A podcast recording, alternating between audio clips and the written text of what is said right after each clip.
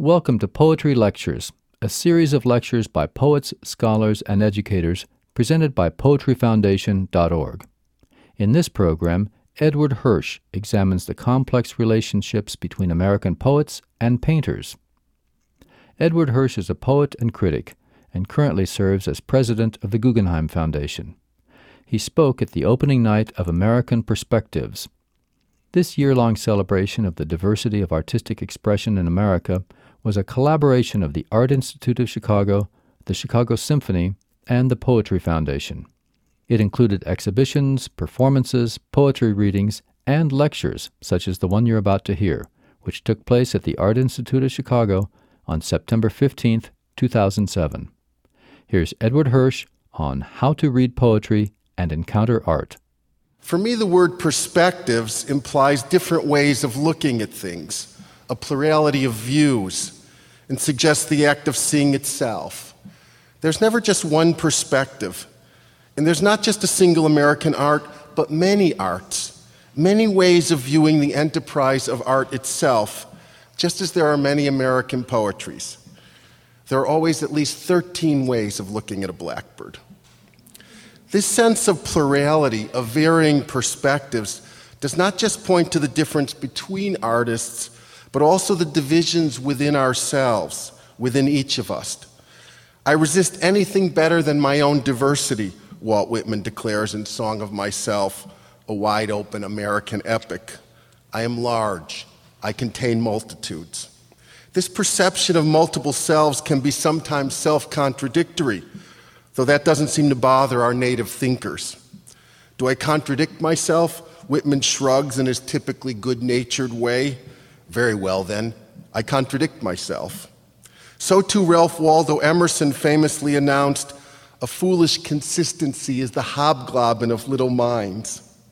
This somewhat aggressive sense of our own multitudinousness, our rich and strange inner lives, our pluralities, is one of the most stubborn and persistent features of the American mind in art.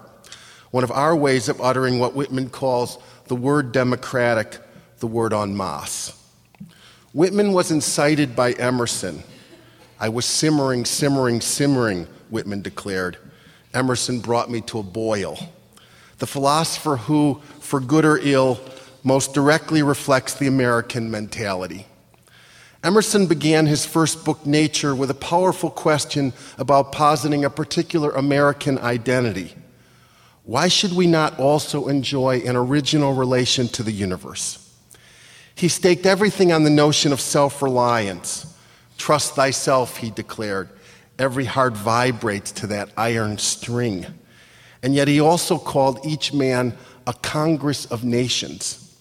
The self exalted is organic and unfixed, something to be invented at the edge of an abyss. Emerson's commitment to the country's present rather than its past relationship with England, there are new lands, new men, new thoughts, is an ongoing incitement. In terms of his poetics, he developed the idea of organic form, which is to say, the idea of form as a living organism, something that grows like a plant from its seed.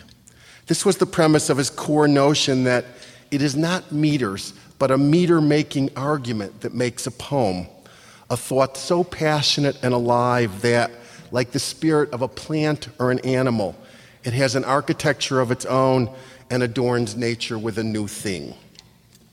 Emerson thought of words as actions, thereby prefiguring the pragmatic philosophy of William James and John Dewey, who in art as experience clearly distinguished between the art product, statue, painting, or whatever, and the work of art. Action for these thinkers is located not in the result, but in the ongoing movement towards something. The feeling for active transitions, for the energizing power of movement, for the viability of the transitional surface reverberates through all the arts. William Carlos Williams wrote a key essay called The Poem as a Field of Action, but it seems to have special applicability to modern painting in general and to action painting in particular. Works of art are deeds. Emerson sought a philosophy of what he calls fluxions and mobility. One of his favorite words was abandonment The way of life is wonderful, he announced in his essay circles. It is by abandonment. His work sounds a clarion call for movement, action, transport. He abhorred stasis and could never rest or stay still for long. Power ceases in the instant of repose, he wrote in his manifesto, Self Reliance. It resides in the movement of transition from a past to a new state, in the shooting of the gulf, in the darting to an air. Another of Emerson's favorite words was contact, which became the title of a magazine that William Carlos Williams co edited in the 1920s. Its aim was to, quote, emphasize the local phase of the game of writing, end quote.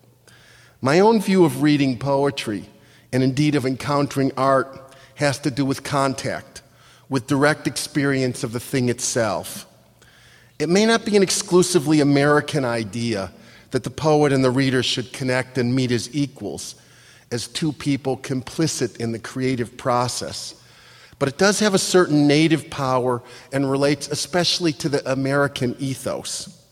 In art, as in life, nothing can substitute for firsthand experience, the exhilarating nature of discovery, the aesthetic thrill an almost physical sensation that comes with each reading or viewing or listening for that matter. Nothing can replace connection because the moment of contact between poem and reader, painting and viewer, is the moment in which a static medium can begin to come to life.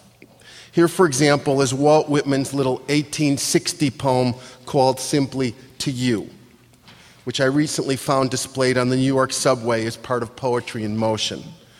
I had a very surreal moment because I was going over my talk on the subway and I was reading this poem to you by Whitman, and then I looked up and I saw it on the subway.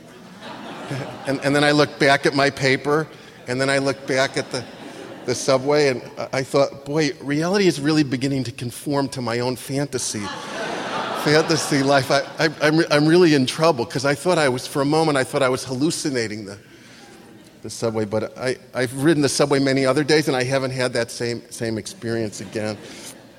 So this is to you. It's a very simple little poem. Stranger, if you passing meet me and desire to speak to me, why should you not speak to me? And why should I not speak to you? This poem consists of two plain spoken questions. It seems evident to Whitman that strangers who pass each other on the road, or on the trolley or the subway for that matter, ought to be able to stop and speak to each other directly.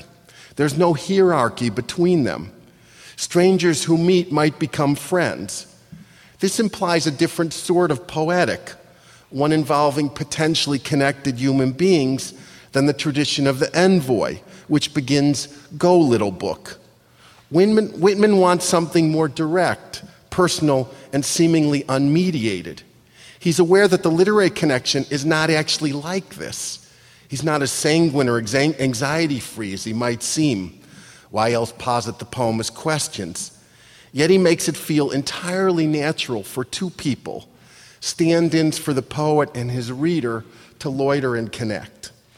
Here's another two line poem called simply Thou Reader. 21 years later, Whitman still hasn't given up on the dream of interchange. Thou, reader, throbbest life and pride and love the same as I. Therefore, for thee, the following chants. Whitman recognizes that his unseen reader has the same throb of life, the same pulsing emotions as himself. This to him constitutes the logic that therefore, the emphatic word is borrowed from the language of argumentation, he should dedicate his poems to his unknown but fraternal reader, his longed for equal. Whitman calls his poems the following chants. And indeed, as Northrop Frye puts it, chanting gives verse a hieratic quality, removing it from the language of common speech, and it thereby increases the exhilaration of poetry, bringing it nearer to the sphere of the heroic. On one hand, Whitman wants something that is spoken, but on the other, he seeks something a little beyond or above speech, something close to singing or prophecy. There's a great unfulfilled longing, a desperate American yearning in Whitman's determined and intense gesture to greet, recognize, and move the reader. The sense of movement and transport, physical, emotional, spiritual, is one of the obsessive features of American poetry and art. The meaning emerges in transit, discovery is all. The quality of imagination is to flow and not to freeze, Emerson declares in The Poet. One perception must immediately and directly lead to a further perception, Charles Olson exclaims in capital letters in his essay Projective Verse. The Emersonian faith in organic process, the kinetics of the thing, seems to anticipate Harold Rosenberg's controversial 1952 assertion about action painting. Here's Rosenberg. At a certain moment, the canvas began to appear to one American painter after another as an arena in which to act, rather than as a space in which to reproduce, redesign, analyze, or express an object, actual or imagined. What was to go on the canvas was not a picture, but an event. The painter no longer approached his easel with an image in his mind. He went up to it with material in his hand to do something to that other piece of material in front of him. The image would be the result of this encounter. So, too, in Alone with America, Richard Howard characterizes his own diverse generation of poets, from A.R. Ammons to James Wright, in an Emersonian way as the children of Midas, who address themselves to the current, to the flux, to the process of experience rather than its precepts. The commitment to process and flow, the attempt to create a sense of movement by poets and painters, is a powerful element in the vital connection between American poetry and painting. Though all the arts are inextricably linked, the long history of the sibling relationship between the so called sister arts, poetry and painting, reached a kind of apex in the modern era. One of the symptoms of the spiritual condition of our age, Baudelaire said of Delacroix, is that the arts aspire, if not to take one another's place, at least reciprocally to lend one another new powers. Modern American poetry and painting have especially lent each other fresh powers. They've stimulated and sustained each other ever since the early modern era when verbal and visual artists shared overlapping pursuits. The first part of the 20th century was a time of many isms, and these polemics radiated through all the arts. Much of modernism itself seems dynamically pictorial. Think of imagism, which T.S. Eliot called the starting point of modern poetry. The movement, which was based in London but launched in Chicago through Poetry Magazine, was devoted to clarity of expression through the use of precise visual images. Ezra Pound, newly appointed Poetry Magazine's foreign editor, had painting in mind when he called for a new poetry based on the image, which he defined as that which presents an intellectual and emotional complex in an instant of time. When Hilda Doolittle showed Pound her new poem, Hermes of the Ways, in the tea and bun shop at the British Museum. He slashed and praised it, scrawled HD Imagiste across the bottom, thus settling on Doolittle's pen name, and fired it off with two other poems to Poetry Magazine, where Amy Lowell subsequently read them and decided that she too was an imagiste. H.D.'s poems, some classically minded pieces by her husband Richard Aldington, and Pound's now classic haiku like poem In a Station of the Metro, which appeared in poetry in April 1913, are some of the founding texts of imagism. Here is H.D.'s early six line poem, Oread, published in the anthology Some Imagist Poets. Whirl up, sea, whirl your pointed pines Splash your great pines on our rocks. Hurl your green over us. Cover us with your pools of fir. Pound singled out this poem, which was untitled when it first appeared in Blast, as an exemplum of imagism. It is short, direct, rhythmically organic, free of emotional slither and it hinges on a visual correlation and equivalency the waves made of pines, the trees made of water. At first glance, the poem seems simply to portray, in an economical snapshot, an image of the sea as a forest. But H.D.'s subsequent title suggests that the Oread, a wood or mountain nymph, is the actual speaker ordering up the sea, commanding it. And thus, this gives the poem a psychological dimension. In other words, when H.D. gave the poem to Pound and he published it in the magazine called Blast, um, which was the lead magazine for a short lived movement called Vorticism, it didn't have any title. And this gives a suggestion that the poem is, is a simple equation, um, an astonishing vi- visual equation. She sees the waves and they look like the tops of pines. Um, but then later, when she published it in an anthology, and then the, for the rest of her life, when she published it in books, she gave it the title Oread. And I'm suggesting that by giving it that title, she makes the Oread or the wood or mountain nymph a speaker. And by giving the poem a speaker who sees this image of the waves as water, the poem takes on a psychological dimension that it wouldn't otherwise have. Oread thus becomes a poem not just about nature, but also about the consciousness of a specific female speaker. It has a rapt incantatory quality, a phallic power, and sense of violent enthrallment. Look at the words swirl, splash, hurl that bring it, into the realm of sexual fantasy. Its movement is both physical and emotional. As Susan Stanford Friedman puts it, the visual language of imagism parallels the mechanisms of dream work. That's as much as I'm willing to talk about sex in front of my family. uh, imagism was a seedbed like the short lived but dynamic movement Vorticism, which defined the image as the primary pigment of poetry, and Objectivism, which was codified by Louis Zukofsky in a 1931 issue of Poetry. The objectivists treated the poem as a structural object, like a symphony or a cubist painting, as Williams put it. Thinking of these early movements leads me to thinking of Cubism, which took place around the time. And thinking of Cubism leads me to the sentences of Gertrude Stein, her Cubist methods and verbal constructions, her sense that in composition, one thing is as important as another thing. Each part is as important as the whole. Stein's study of Cubist techniques, the fragmenting of three dimensional objects in time and space, led her to the still life of objects in her book Tender Buttons, where she approaches her subjects from various perspectives. Stein's study of Cubism also led her to the abstractions of a continuous present in her series of Cubist portraits. What Susan Sontag said about Duchamp is relevant to Stein's use of diction, punctuation, syntax, and narrative order.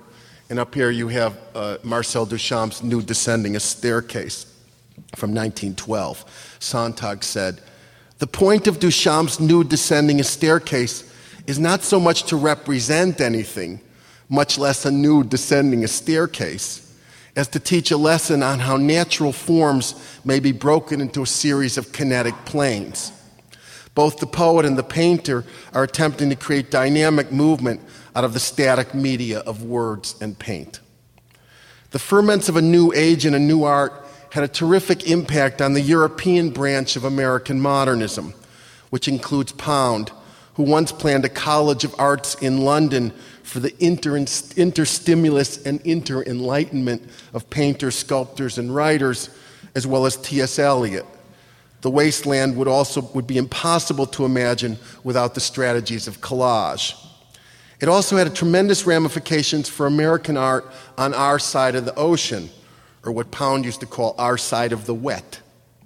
I'm thinking especially of the romantic strain of American modernism, which includes Hart Crane and the visually minded Wallace Stevens, who wrote, Painting, Poetry and painting alike create through composition.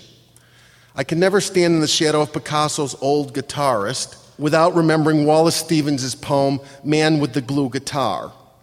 Is this picture of Picasso's, this horde of destructions, a picture of ourselves now, an image of our society? Stevens moved from a commitment to the visual image to an investigation of the artistic imagination, which represents, as he said, the power of the mind over the possibility of things. Like light, it adds nothing but itself. A mythology reflects its region, as Stevens puts it. And the ferment in the visual arts also had great impact on the local or homemade straight of American modernism, which includes E. Cummings, who called poetry and painting his twin obsessions. His typographical experiments turn his poems into visual objects, as well as Marianne Moore and William Carlos Williams, who both had aspirations as artists.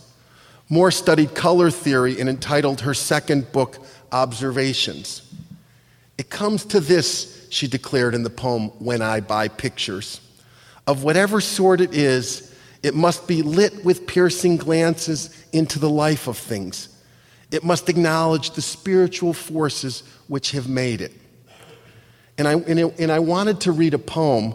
Williams enjoined his readers to remember I had a strong inclination all my life to be a painter, adding, under different circumstances, I would rather have been a painter than to bother with these goddamn words. I feel the same. Williams was liberated by the shock waves of the Armory show. He recalled laughing with great relief, the relief of liberation, when he saw Duchamp's nude. Uh, he was afraid, afraid, a friend of the painter's Charles Demuth, whom he had met over a bowl of prunes in Mrs. Chain's boarding house in Philadelphia. Marsden Hartley, who was himself also a modernist poet, John Marin, and Charles Sheeler. In 1938, Constance Rourke looked back and described his friend, the friendship between Williams and Sheeler as representative of the cooperation of the arts during the entire era. This is a Marsden Hartley painting, um, which is at the Art Institute called Simply Movements, 1913. Um, this is a painting by John Marin called Movement. You'll see I have a motif going here. Um, and this is a Charles Sheeler called uh, The Artist Looks at Nature from 1943. It's also in the, um, in the Art Institute. Um, I edited a, a, book for the Art Institute called Transforming Vision, and John Hollander wrote a wonderful, it's a book where the paintings are on one side or the sculpture on one side and the, the writings, the poems and the short stories and the essays are on the other side, on face. And John Hollander wrote a terrific poem about this, um, th- th- this painting um, where he, he, he, he, makes a, he makes a lot of the fact that the artist is looking at nature, but he's got himself in there looking uh, in the right-hand corner. Um, so the artist looking is the key part of, of, of what he's beholding. Uh, Williams was instigated by the gatherings at Walter Arensberg's studio. He frequented Alfred Stieglitz's Gallery 291. All that group was able to do was done by the spirit of 291, Hartley wrote. For that group was never but a single spirit and a single voice. And later, its successor, An American Place, which he decided was named after his book, In the American Grain. Uh, Stieglitz always said it was named for something else, but Williams was sure it was named after his own book. Williams considered the arrangement of words on the page closely analogous to the way paint was laid on canvas. We were restless and constrained, closely allied to painters, he recalled. Impressionism, Dadaism, Surrealism applied to both painting and the poem. In his early phase, Williams focused on the Cubist tradition on the home milieu, assigning Cubist, aligning Cubist fragmentations with those of American photography, Stieglitz, Steichen, and making poetry out of the awareness that came to him in part from these sources. Williams concentrated his attention on the individual object caught at a moment in transition, an instant in time.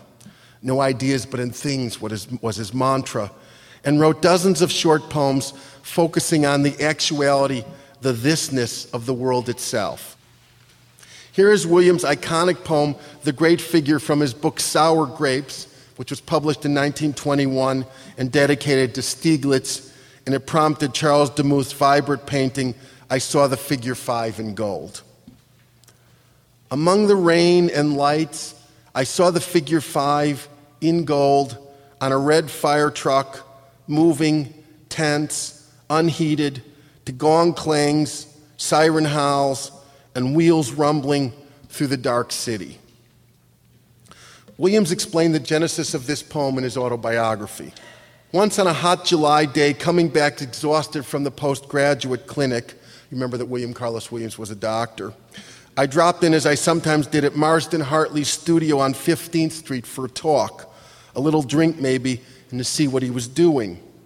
As I approached his number, I heard a great clatter of bells and the roar of a fire engine, engine passing on the street down Ninth Avenue. I turned just in time to see a golden figure five on a red background flash by.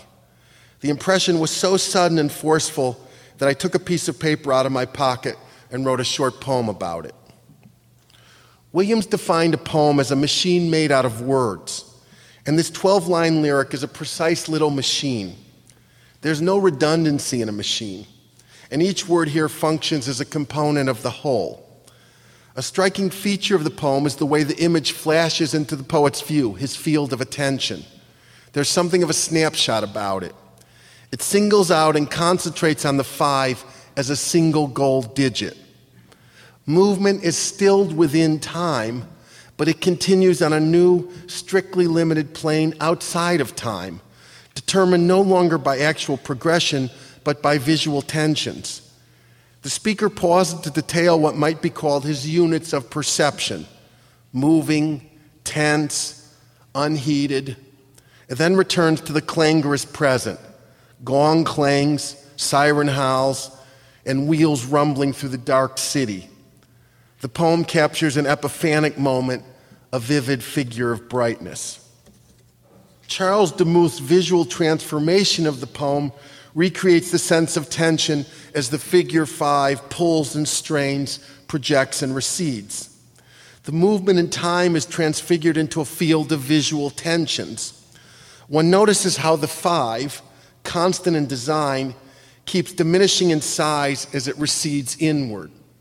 The alphabetical abbreviation, NO, you can see that for number, creates a kind of relationship between the word and the number. So too, Demuth places the poet's name, Bill, above the top horizontal of the largest numeral. The painting is a tribute to its source and a great figure charged with energy in its own light.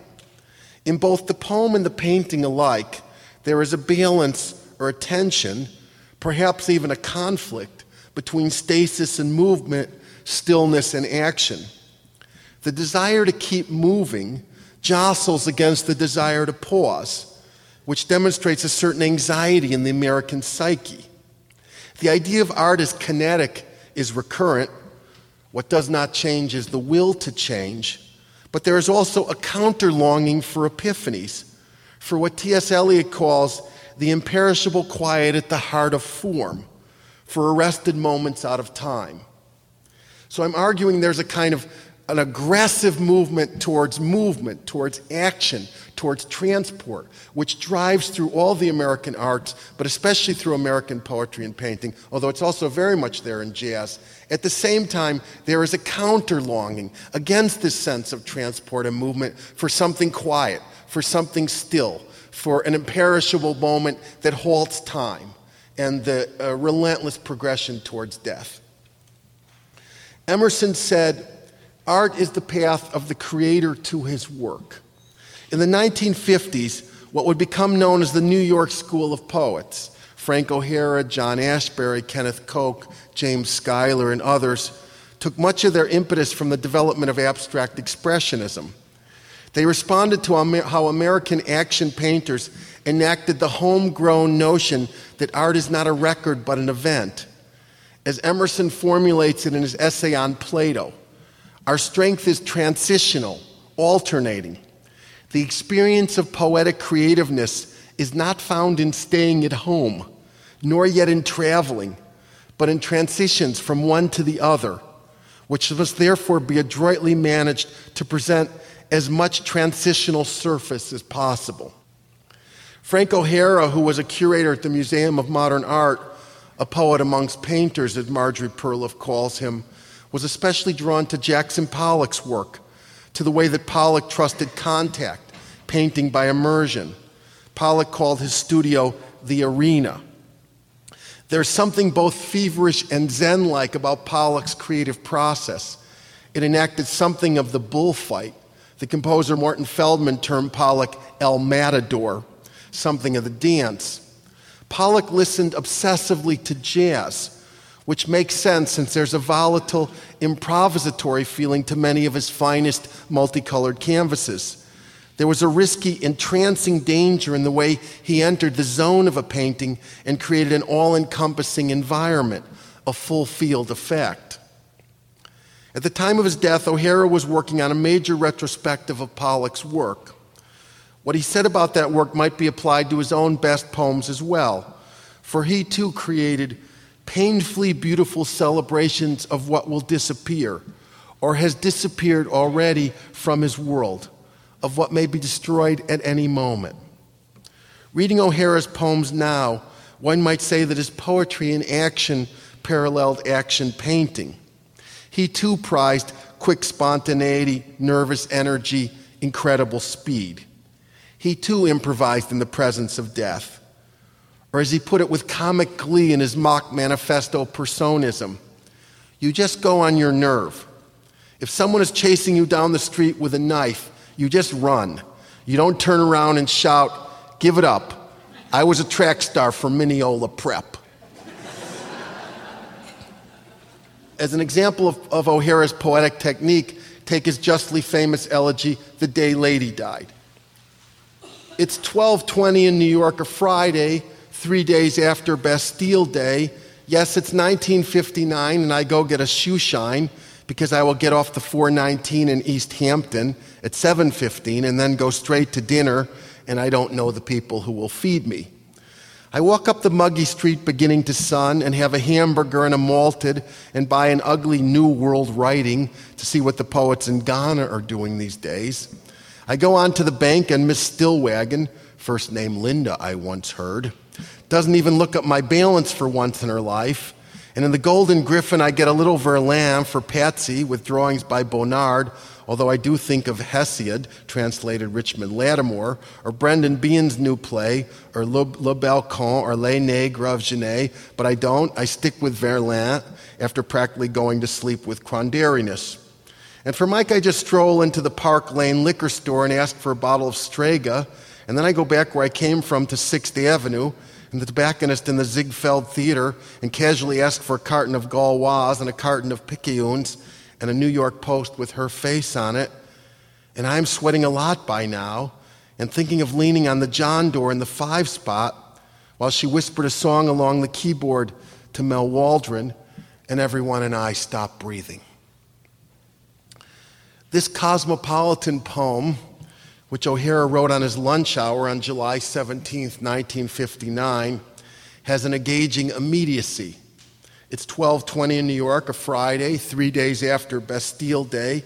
Yes, it's 1959. It has a lively forward motion, a performing dailiness. If first I do this, watch, then I do that, that carries it breezily along. There are pauses but no rest stops in the poem, commas but no periods. It's all written in a kind of onrushing ethnographic present. I walk up the muggy street beginning to sun.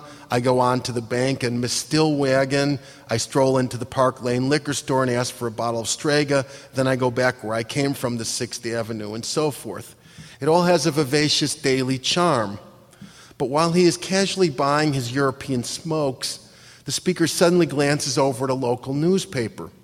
His voice hits a radically different note at this moment when he spots Billie Holiday's face on the cover of New York Post and abruptly realizes she is gone.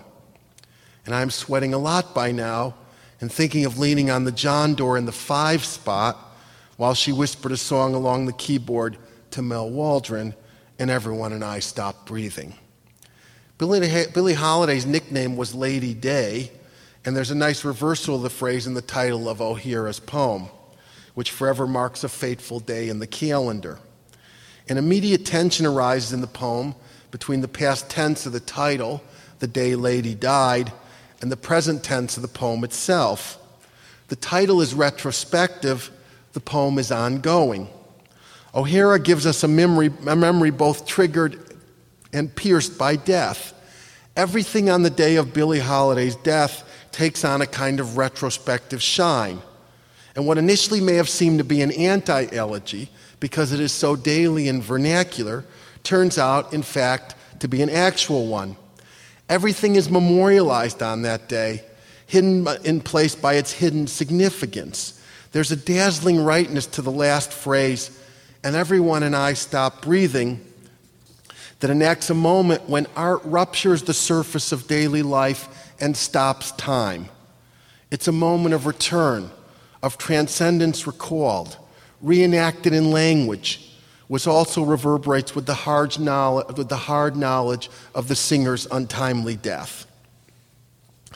The New York School, which has been called the last avant garde, had a special connection to the art world. In our art, John Ashbery has said, we want to get beyond the mysteries of construction, to quote Miss Moore's useful phrase, into the mysteries of being, which, it turns out, have their own laws of construction.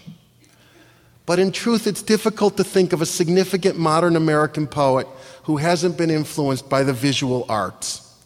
The modernist pioneers have influenced poets from every generation and every school. As Howard Nemerov said, both painter and poet are makers of images, and traditionally there is a connection between the images they make. If we have seen, as we have seen, this connection includes a wide variety of relationships between painting and poetry. But connection also makes possible a wide variety of relationships between works of art and their readers, their viewers. Paintings and poems, which in their own rights are static objects, can only be resurrected by an encounter with a person. When we read the great figure, or we gaze at I saw the figure five in gold, our imaginative interactions transform the words and the paint into moving images. That is, the images acquire the capacity both to move physically in our minds and to move us emotionally. The American obsessions with movement and individual consciousness are enacted and reenacted through its poetry and its paintings, as well as its, mu- as its music. I invite you to read and to gaze and to listen to connect with these magnificent works of art and to celebrate the democratic richness and diversity of our American perspectives. Thank you. That was Edward Hirsch speaking at the Art Institute of Chicago on September 15, 2007, as part of American Perspectives, a collaboration of the Art Institute, the Chicago Symphony, and the Poetry Foundation. You can read many of the poems Edward Hirsch discussed by going to poetryfoundation.org. You'll also find poems by Hirsch himself, as well as articles about poetry, reading guides, and other audio programs to download. This has been Poetry Lectures from poetryfoundation.org.